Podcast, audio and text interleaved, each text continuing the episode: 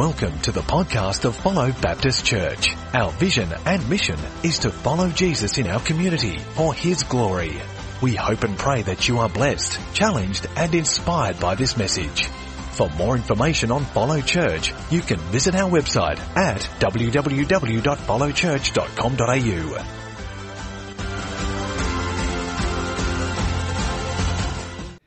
Turn in your Bibles, please, to 1 Thessalonians chapter 5, verses 1 to 11. If you don't have your Bibles with you, of course, you'll find it up on the screen behind me.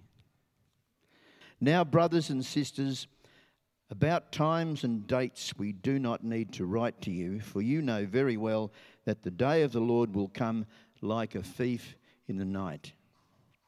While people are saying peace and safety, destruction will come on them suddenly, as labour pains on a pregnant woman, and they will not escape. But you, brothers and sisters, are not in darkness, so that this day should surprise you like a thief. You are all children of the light and children of the day. We do not belong to the night or to the darkness. So then, let us not be like others who are asleep, but let us be awake and sober. For those who sleep, sleep, sleep at night, and those who get drunk, get drunk at night. But since we belong to the day, let us be sober, putting on faith and love as a breastplate, and the hope of salvation as a helmet. For God did not appoint us to suffer wrath, but to receive salvation through our Lord Jesus Christ. He died for us so that whether we are awake or asleep, we may live together with him. Therefore, encourage one another and build each other up, just as in fact you are doing. May God bless his word. Amen.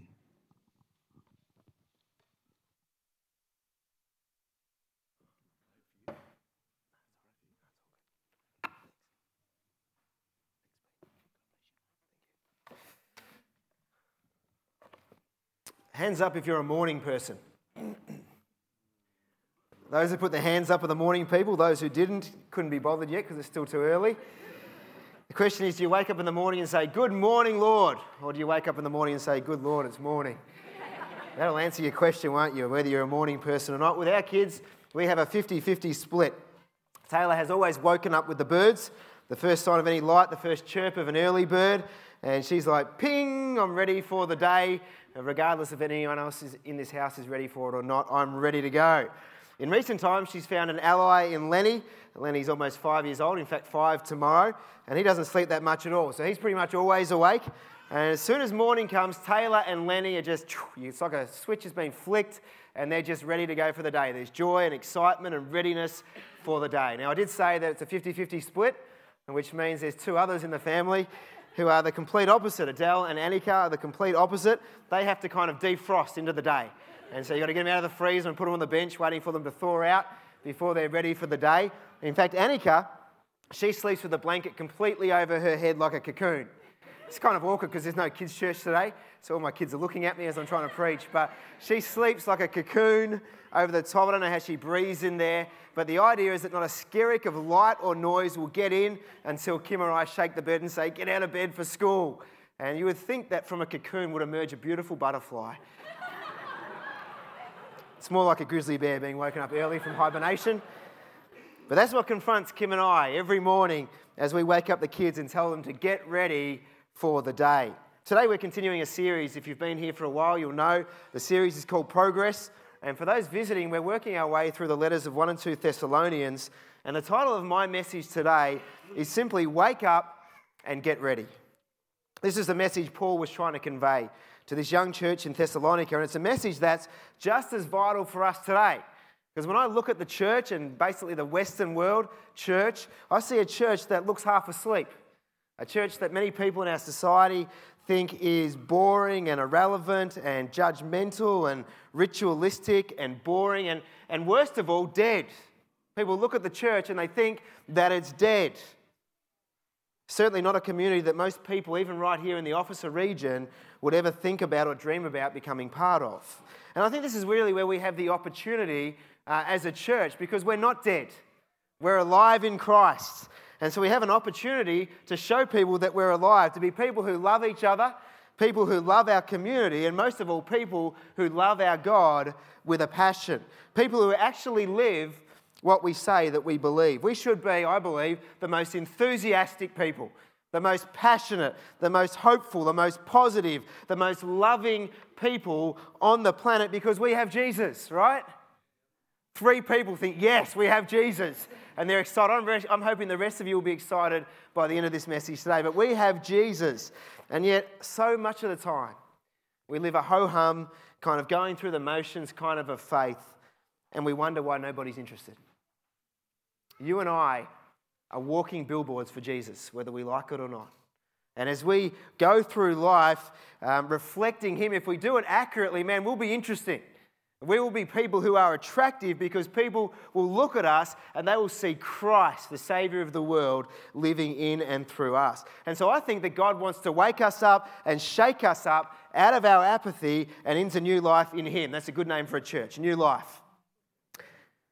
So often, we seem to have a passion for our pursuits, but we have an apathy for the Lord. Let me say that again. So often, we seem to have a passion for our pursuits but we have an apathy for our Lord. Our eyes, our eyes light up when we talk about footy. We talk all day about it. When Jared talks about knitting, I mean, he can tell you about cross stitch all day. He just loves knitting. And we all have hobbies, and that was a joke, but uh, we all have hobbies. We have things we love, and we're often passionate about those pursuits. But when it comes to the Lord Jesus Christ and our faith with Him, it's kind of a bit like, yeah, whatever. Yeah, I'll go to, yeah, should I go to church today? Yeah, yeah, all right. I'll, yeah, I'll go. It's not raining, so I should go. Well, perhaps God wants to wake us up this morning. Wake us up to the life that we have in Him. Wake us up to the possibilities that await us now as we share the gospel with people that don't know Jesus. And wake us up to the realities of the eternal promises that we have in Christ. You probably remember that the church that Paul is writing to at Thessalonica is a healthy church. It's a young church, but it's a healthy church. And Paul spends the majority of this letter commending these young Christians for their faith. You might remember all the way to the first message back in chapter 1, uh, verse 3. He says, We remember before our God and Father your work produced by faith, your labour prompted by love, and your endurance inspired by hope in the Lord Jesus Christ. These are people of faith, hope, and love. In other words, they aren't just growing in knowledge, but they're actually living out their faith in real, practical, tangible ways, even in the midst of the pressure and persecution from the culture that they were immersed in. And so Paul is like their cheer squad. He's encouraging them, he's urging them on. He says, You guys are doing great. And he's basically saying, I want you to keep progressing in your faith. But I remember back to chapter 3, and there was one particular verse in that chapter that caught my attention. You remember that Paul was writing this letter from Rome and he sent Timothy to visit these people, and he sent this letter with Timothy. And he says this uh, in the third chapter. He says, Night and day we pray most earnestly that we may see you again. And then he says, and supply what is lacking in your faith. As I said a moment ago, their faith seemed to be really healthy. And so the question becomes what was lacking for these young Christians? And as I look at the text and as I read some of the scholars, I think the pivotal thing lacking in their faith was a real assurance that they were definitely saved.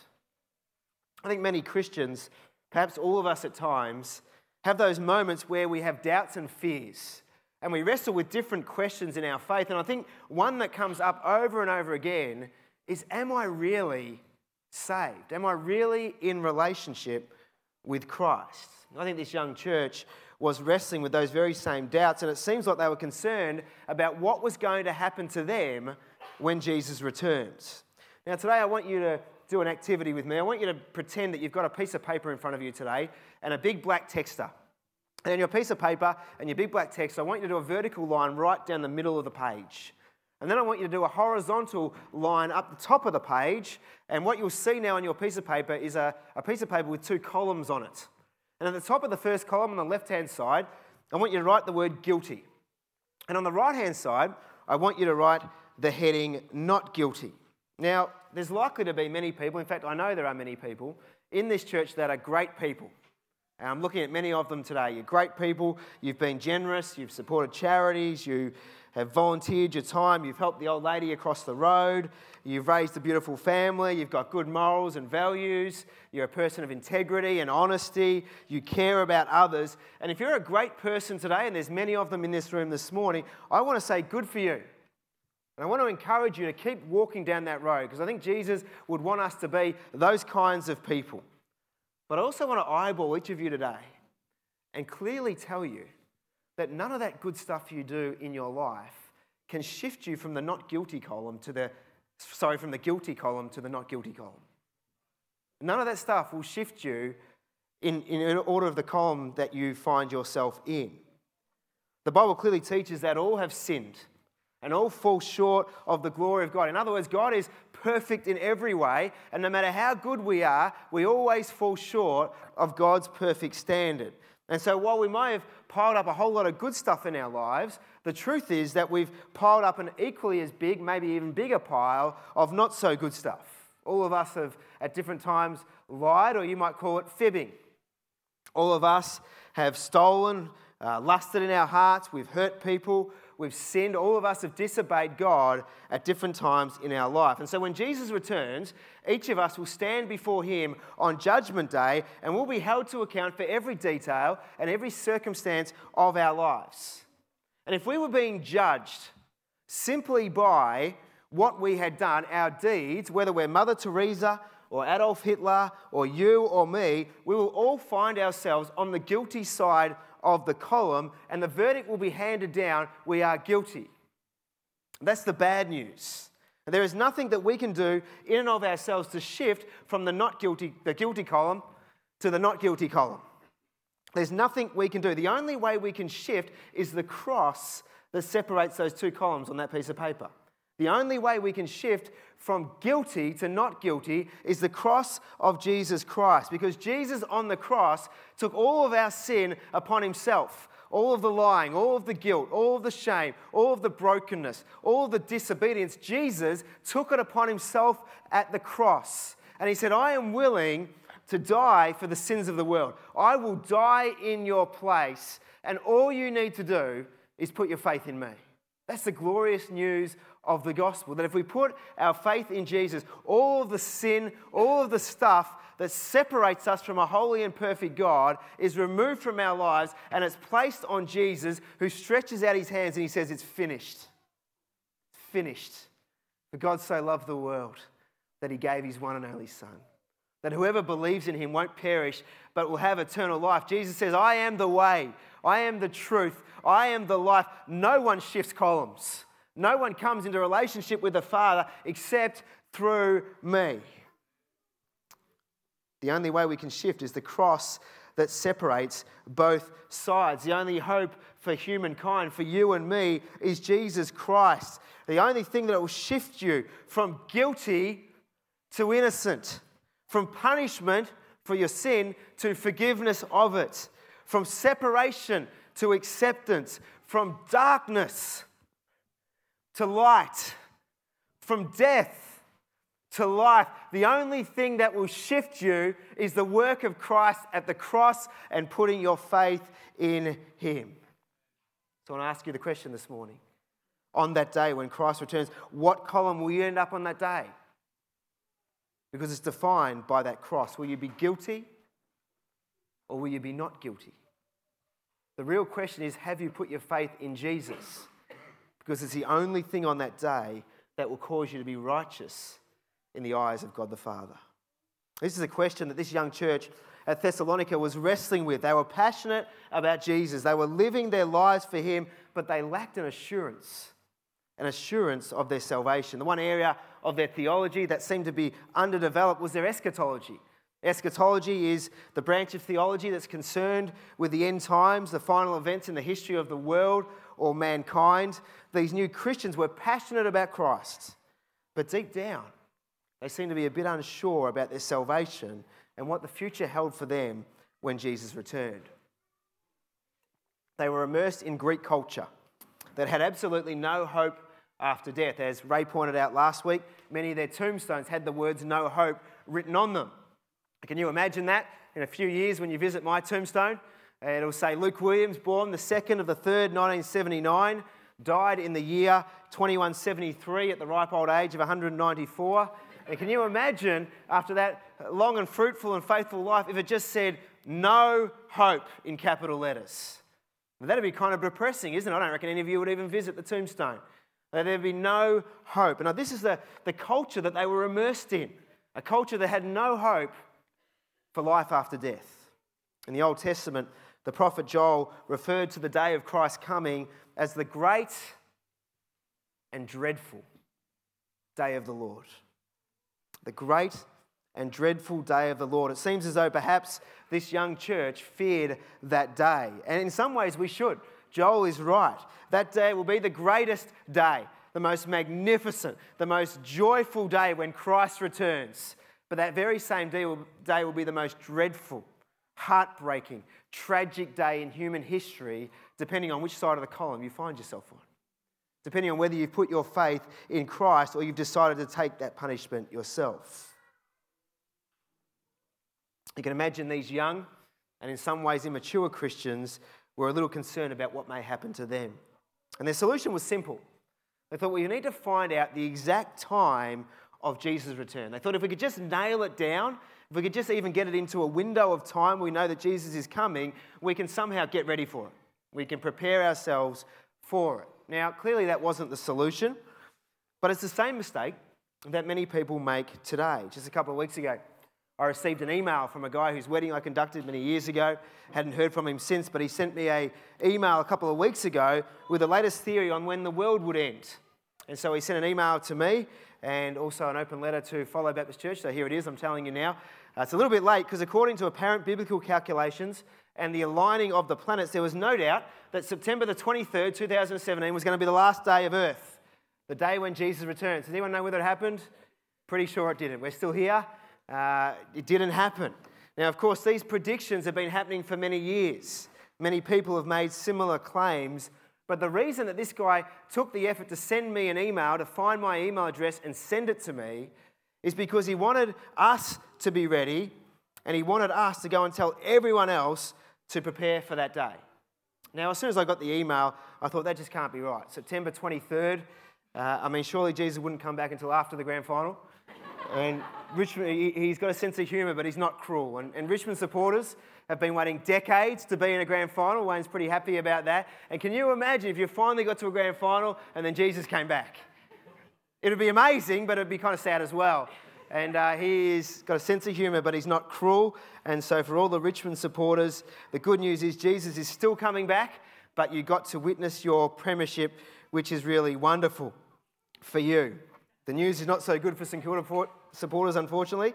Jesus will definitely come back before we win a flag. In all seriousness, I just had to get the St Kilda joke in every week.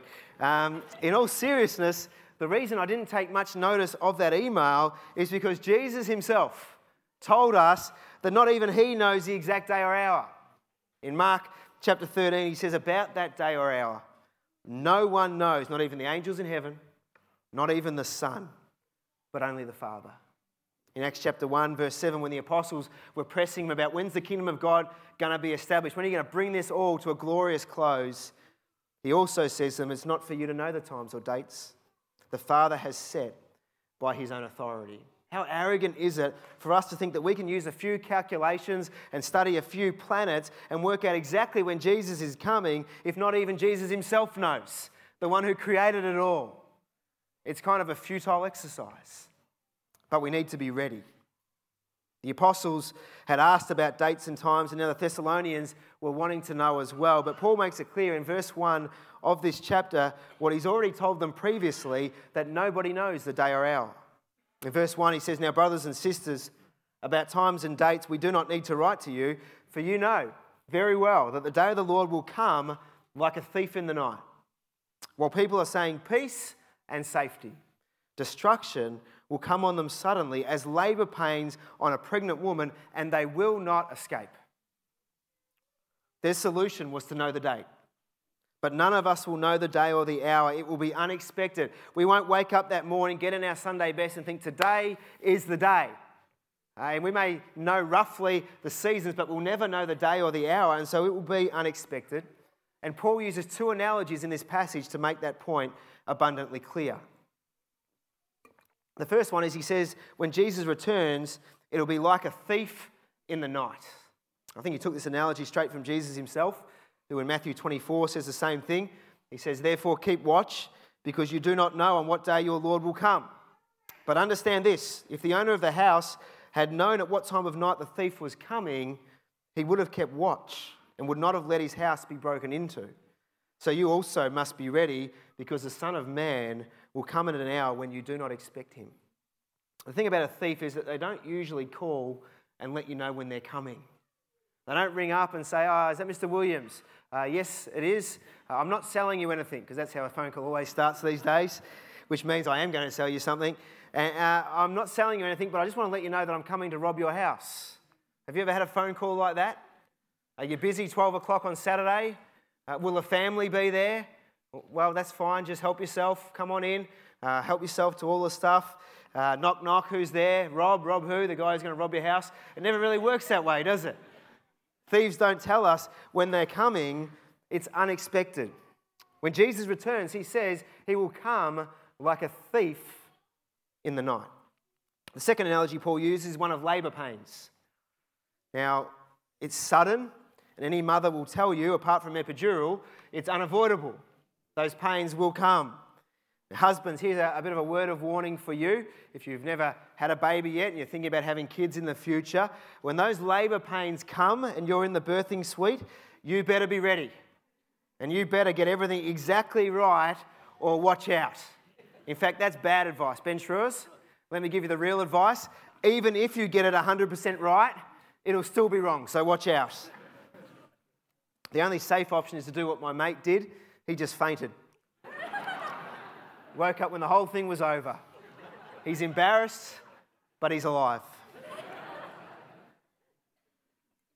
what Paul is saying is that on that day at Jesus' second coming, many people will be absolutely shocked. It will be absolutely unexpected and it will be unavoidable. It will be too late for many people. If they haven't put their faith in Jesus, they will spend eternity separated from Him. That's not His desire. His desire is that none should perish, but the reality is that many will. And that is tragic news. And that tragic fact should drive us and our lives like nothing else. It should shape our motivations and our priorities because the truth is, uh, amongst that number of people who will be completely shocked, it'll include people from our families husbands, wives, mums, dads, sons, daughters. It'll include workmates. People surrounding us in this community will, will end up making up that number. And let me tell you, that should break our hearts. Should break our hearts. And for us as Christians, saved by the incredible grace of Jesus Christ, that should drive us to our knees in desperate prayer. That should birth a desire in our hearts to share the good news with everyone we possibly can. This young church was anxious about that day. Their solution wasn't to know exactly when it would happen, when it would occur. So Paul now outlays what the solution actually is, and it's twofold. The first solution is that we should make sure that we stay awake, that we wake up. In verse 4, it says, But you, brothers and sisters, those who are in Christ, are not in darkness, that this day should surprise you like a thief. You are all children of the light and children of the day. We do not belong to the night or to the darkness, so then let us not be like others who are asleep, but let us be awake and sober. When a thief comes to rob your house, most often it happens at night. In the darkness, a thief comes. And usually, when we're asleep, and we often even don't realize they've come until the TV's missing in the morning, it comes as a complete shock and yet we know it's a possibility, and so most of us prepare ourselves for when it could potentially happen. We're alert to the possibility. You might remember the, the movie, a classic movie called Home Alone. Remember that movie? Yes. He woke up, he remembers it. That's awesome. The kids, kids will remember Home Alone. I love that movie. But you remember the story a family, they head off overseas and they accidentally leave their young son Kevin at home. And while they're gone in the holiday season, there's these two imbecile thieves, and they're trying to break in and rob all the houses in the neighborhood. And so they've broken into quite a few, but Kevin's house is like the big prize jewel, and they want to get into this house because it's loaded with stuff. And so they think Kevin's on holidays with the rest of the family, and one night, one day, Kevin hears them during the day discussing what time at night they're going to come back and rob his house. And so he prepares himself. He makes sure that he gets ready for it, and he sets up all sorts of pretty awesome booby traps in the house and so they end up getting smashed in the face with an iron and they get their hair burned off with a blowtorch and they get shot in the face with a BB gun and all sorts of stuff. And it's really quite a, a house of horrors that he sets up for them. And, and the, the thing is that he's ready, he's prepared for when the enemy comes. That's why at night we don't leave the front door wide open, do we? We don't do that. We lock the doors, we check the windows, we shut the blinds, we turn the lights off. Some people have security cameras and alarm systems because we want to stay alert. We want to be ready for when a thief might come and rob our house. And this is what Paul is saying. He's saying if you want to be ready for that day when Christ returns, stay awake, be alert. Because this is what it will be like when Jesus returns. It'll be unexpected, but for us in Christ, it shouldn't be a surprise. For many people, it will be a complete surprise. They will be shocked on that day. Why? Because spiritually speaking, they're asleep. They're unaware that Jesus is coming back. Maybe they don't even believe it. Unfortunately, as I said before, it appears like half the church is asleep as well. Have you ever seen one of those really bad zombie movies? Like Shaun of the Dead or something, and the zombies walk around like, uh, they make all these noises, and then if you get too close, they'll eat you, but otherwise they just, uh, they look awake, but they're actually presenting like they're asleep. And it feels to me like there's a lot of Christians like that. Uh, they sort of look alive, but then really they're asleep. They uh, just go through life and I come to church, uh, listen to a message, and, uh, and I'll come back next week and I'll do it again, another message, and it just seems like they look alive, but they're spiritually not awake. And how do I know that? Because there's no gospel pulse, there's no passion for Jesus, there's no willingness to share the good news. It's just apathy. They don't talk about Jesus, they don't get excited about new life in Him, and they live like He's not even coming back. We as Christians should live like He died yesterday, like He ascended today, and like He's coming back tomorrow. We should be awake and ready. Paul was saying to these people, if you want to be ready for Christ's return, wake up, wake up, wake up, wake up, wake up. Get ready. You're not in the darkness, you're in the light. You know what I've noticed? It's really hard to sleep in the light, isn't it? You know, no one in their right mind says, I'm going to have a snooze, let me open the blinds and turn all the lights on. You shut the blinds, you turn the lights off, you want to sleep. And it's best that you sleep in the darkness. Our family's just come back from a week away at timeshare in Rosebud. We've been going there since I was about 15, so about 10 years now. And uh, what are you laughing about? And uh, at the timeshare place, the, the, curtains are there, but they have a big gap between the curtains and the wall. And so in the morning, the light floods in. Now, when we're at timeshare, we go with the whole family, so we have Lenny in our room. So you can imagine when the light floods in, what happens? No more sleeping. Lenny's just like, wee, ready we go. And then Taylor's up as well, and they want to go, go to the pool and play tennis, and I just want to sleep. And so the first thing that happens when we get the timeshare every year is that Kim goes and gets a whole bunch of extra sheets and she shoves them up the top behind the blinds. So there's no chance of light coming in. I'm sure the timeshare people wonder what on earth we're doing with all those extra sheets. Uh, but she just shoves them up there so no light comes in at all in the morning. Spiritually speaking, the vast majority of the world lives with the sheets shoved in. But as Christians, we've had the sheets pulled out and we're living in the light because we're no longer people of darkness, we're people of light. 2 Corinthians chapter 4, verse 6 says, God, who first ordered light to shine in the darkness, has flooded our hearts with light. What a wonderful thing. You're not asleep in Christ, you're awake. And so live that way. Paul says, if you want to be prepared for Jesus' return, be awake. Will Jesus return in the nighttime or the daytime? Well, the answer is both. For unbelievers, he'll come in the night when they are asleep spiritually.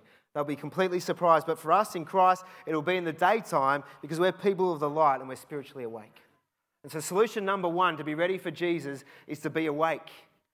Solution number two is to be ready. Wake up and get ready for that day. Verse 8, but since we belong to the day, let us be sober, putting on faith and love as a breastplate and the hope of salvation as a helmet. You'll see those words are there again faith, hope, and love. He's saying to this young church if you want to be ready for Jesus' return, keep doing what you're doing.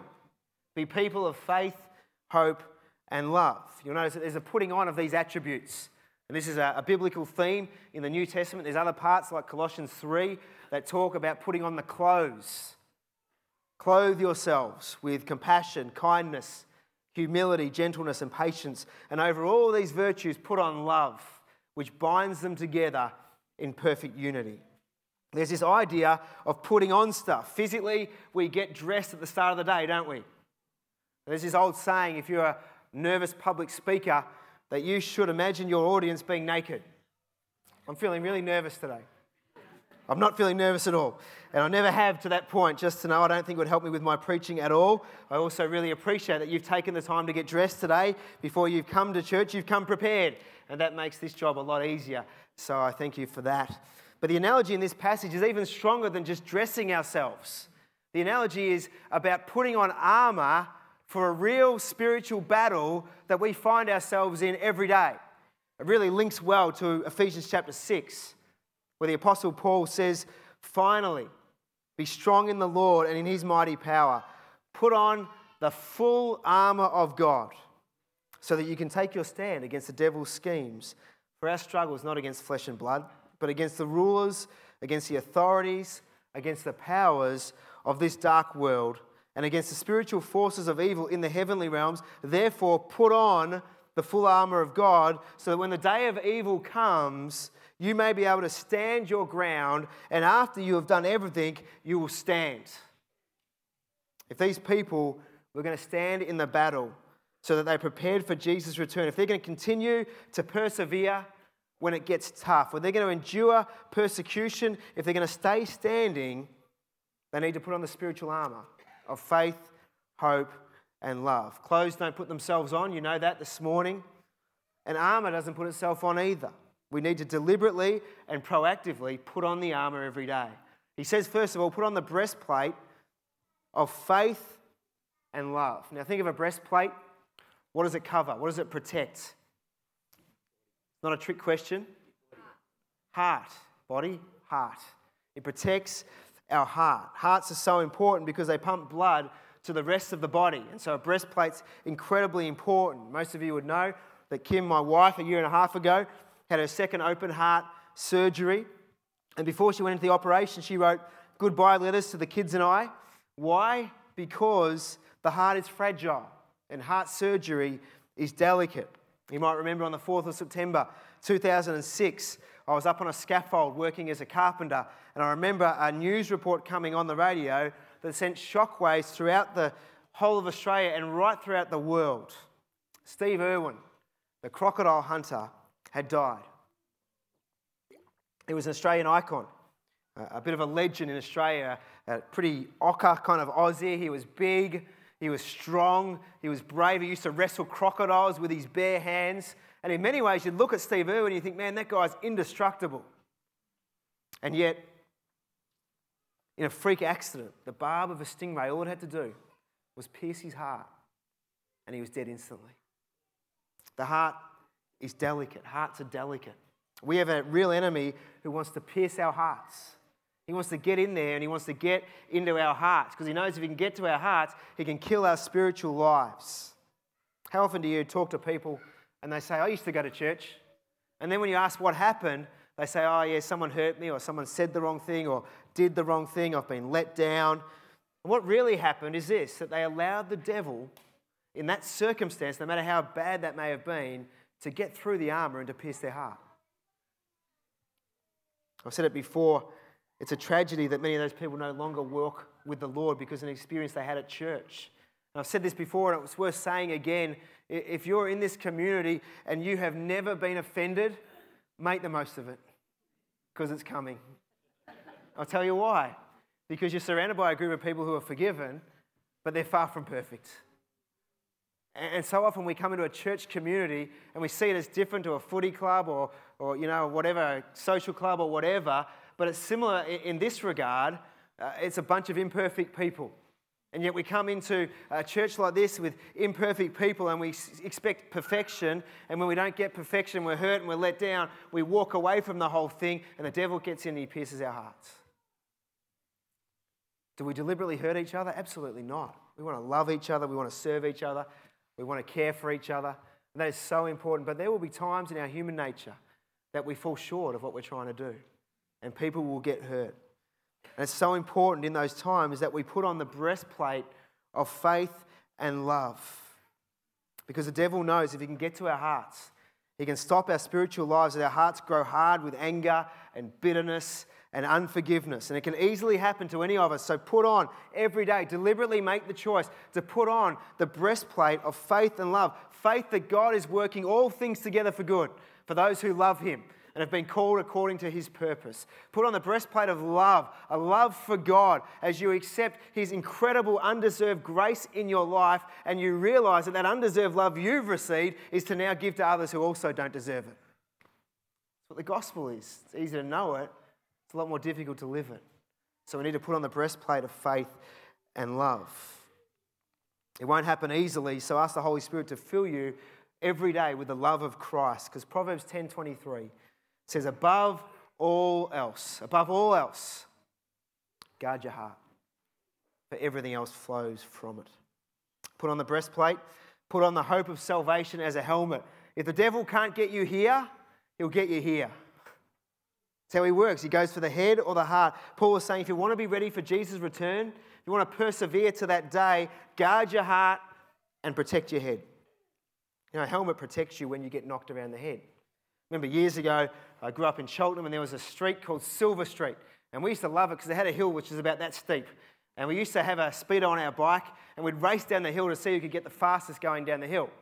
I remember one day when I was young, I was on my BMX and I just started down the hill and something inconvenient happened. My front wheel fell off. And you can imagine going down a hill like that and a front wheel falls off. It's just like, and I remember hitting the ground really hard, and I grazed my elbows and I grazed my knees, and I smacked my head into the concrete. And I was pretty sore and sorry, but I was okay because my head was protected by a helmet.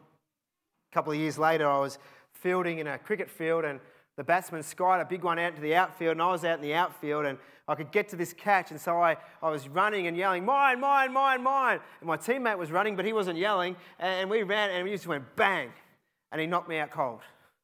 Pretty embarrassing, isn't it, getting knocked out on a cricket field? But I did. I was knocked out cold. The bike accident was much worse. I didn't get knocked out. The fielding incident was much less, but I was knocked out cold. What was the difference? The difference was a helmet. You see a boxer getting constant blows to the head throughout their career, and there's only a certain amount of time you can put up with that until you eventually get knocked out. Muhammad Ali, the greatest boxer of all time, you look at him now and you, you see what happened. The, the long term effect of what happened to his brain from boxing is blow after blow after blow after blow landed on his head. It had an impact. We live in a culture where, as Christians, it's not popular to be a Christian. We are going to cop criticism, rejection, and ridicule. There will be doubts and fears that come into our mind, and if we don't protect our heads, we'll get knocked out. We'll get knocked around the head over and over again. And so Paul says, put on the helmet. Put on the helmet of salvation. In other words, remind yourself from God's word what Christ has done for you. And he finishes by saying that in verse 9. He said, Remind yourself of this that God did not appoint us to suffer wrath, but to receive salvation through our Lord Jesus Christ. He died for us, so that whether we're awake or asleep, we may live together with Him. Therefore, encourage one another and build each other up, just as you are doing. That's why we're here today. We're here to worship Jesus. We're here to encourage and to build one another up. And so I want to tell you today, church, Jesus is coming back. He's coming back. He's coming back for his people. It's exciting. It's wonderful. Pete's excited. Dad's excited. The rest of you are going to be excited sometime soon. But it's wonderful that Jesus is coming back. We have an incredible future in Christ. It's laid out through the promises of God in His Word to us. And so every day we've got to remind ourselves of the promises of God in His Word that you and I are saved in Christ. We're not in the darkness, we're in the light. We're not dead, we're alive. We're not asleep, we're awake.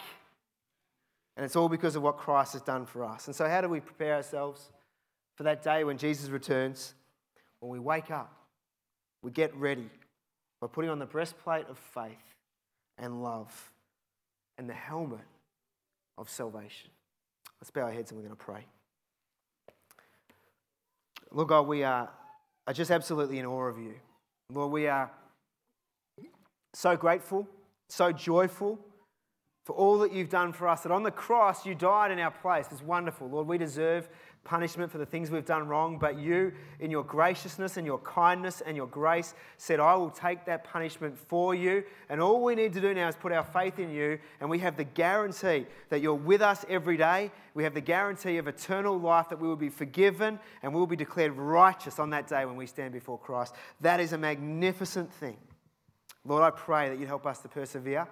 We know we're in a culture that's getting more and more difficult to be a Christian, but Lord, you've given us everything we need to stand firm. And so I pray that we would make a decision every day to actively put on the spiritual armor, that we would not allow the devil to pierce our hearts. We'd not allow the devil to get into our heads, but we would stand on your word. We would stand in the power of the Holy Spirit, and we would say, We are saved and forgiven in you, and there's nothing the devil can do about it. Lord, I pray that we would be people of faith that no matter what, we would have boldness to stand. Lord, I want to pray for everyone in this room today. I want to pray for those that are already saved. I want to say thank you for the miracle you've done in their hearts. There's so many miracles in this room. You have opened their eyes. You've removed the spiritual blindness. You've helped them to come to know you. But Lord, I believe there's people in this room that maybe haven't come to know you yet. And so I want to pray for them right now as well. That you would work in their hearts that you would open their eyes to who you are, that you are a good and gracious God who loves them so much that you gave your only Son to die for them. Lord, I pray that you would do the work in the hearts of people here today. Now, I can say words, I can talk about your word, but only you can do the miracle. And so I pray that you would do something in people's hearts. And I want to give an opportunity right now. If there's anyone here that you haven't given your life to Christ, if you haven't accepted what he did for you at the cross, you don't have that assurance of salvation like this young church was struggling with, I want to give you an opportunity today to put your faith in Christ. And so while no one's looking around today, where every eye is closed and every head is bowed, if you say, Luke, I don't know everything right now, but I, I believe that God's doing something in my heart right now, and I want to accept Christ as my Lord and Savior, I want to encourage you just to be bold and to be brave and just to put your hand up and say, Luke, that's me. I want to know that when Christ comes and I stand before him, I'm not going to be in the guilty column. I'm going to be in the not guilty column because of the cross. Is there anyone here this morning? Is at that point you say, Yep, I want to put my faith in Jesus? Lord, I pray uh, if there's anyone here that doesn't know Jesus, that you continue to work in their heart. I thank you for your word that encourages and inspires us. And as we finish this service praising you, Lord, I pray that we do it with gratitude in our hearts for all that you've done for us. I pray this in Jesus' name. Amen.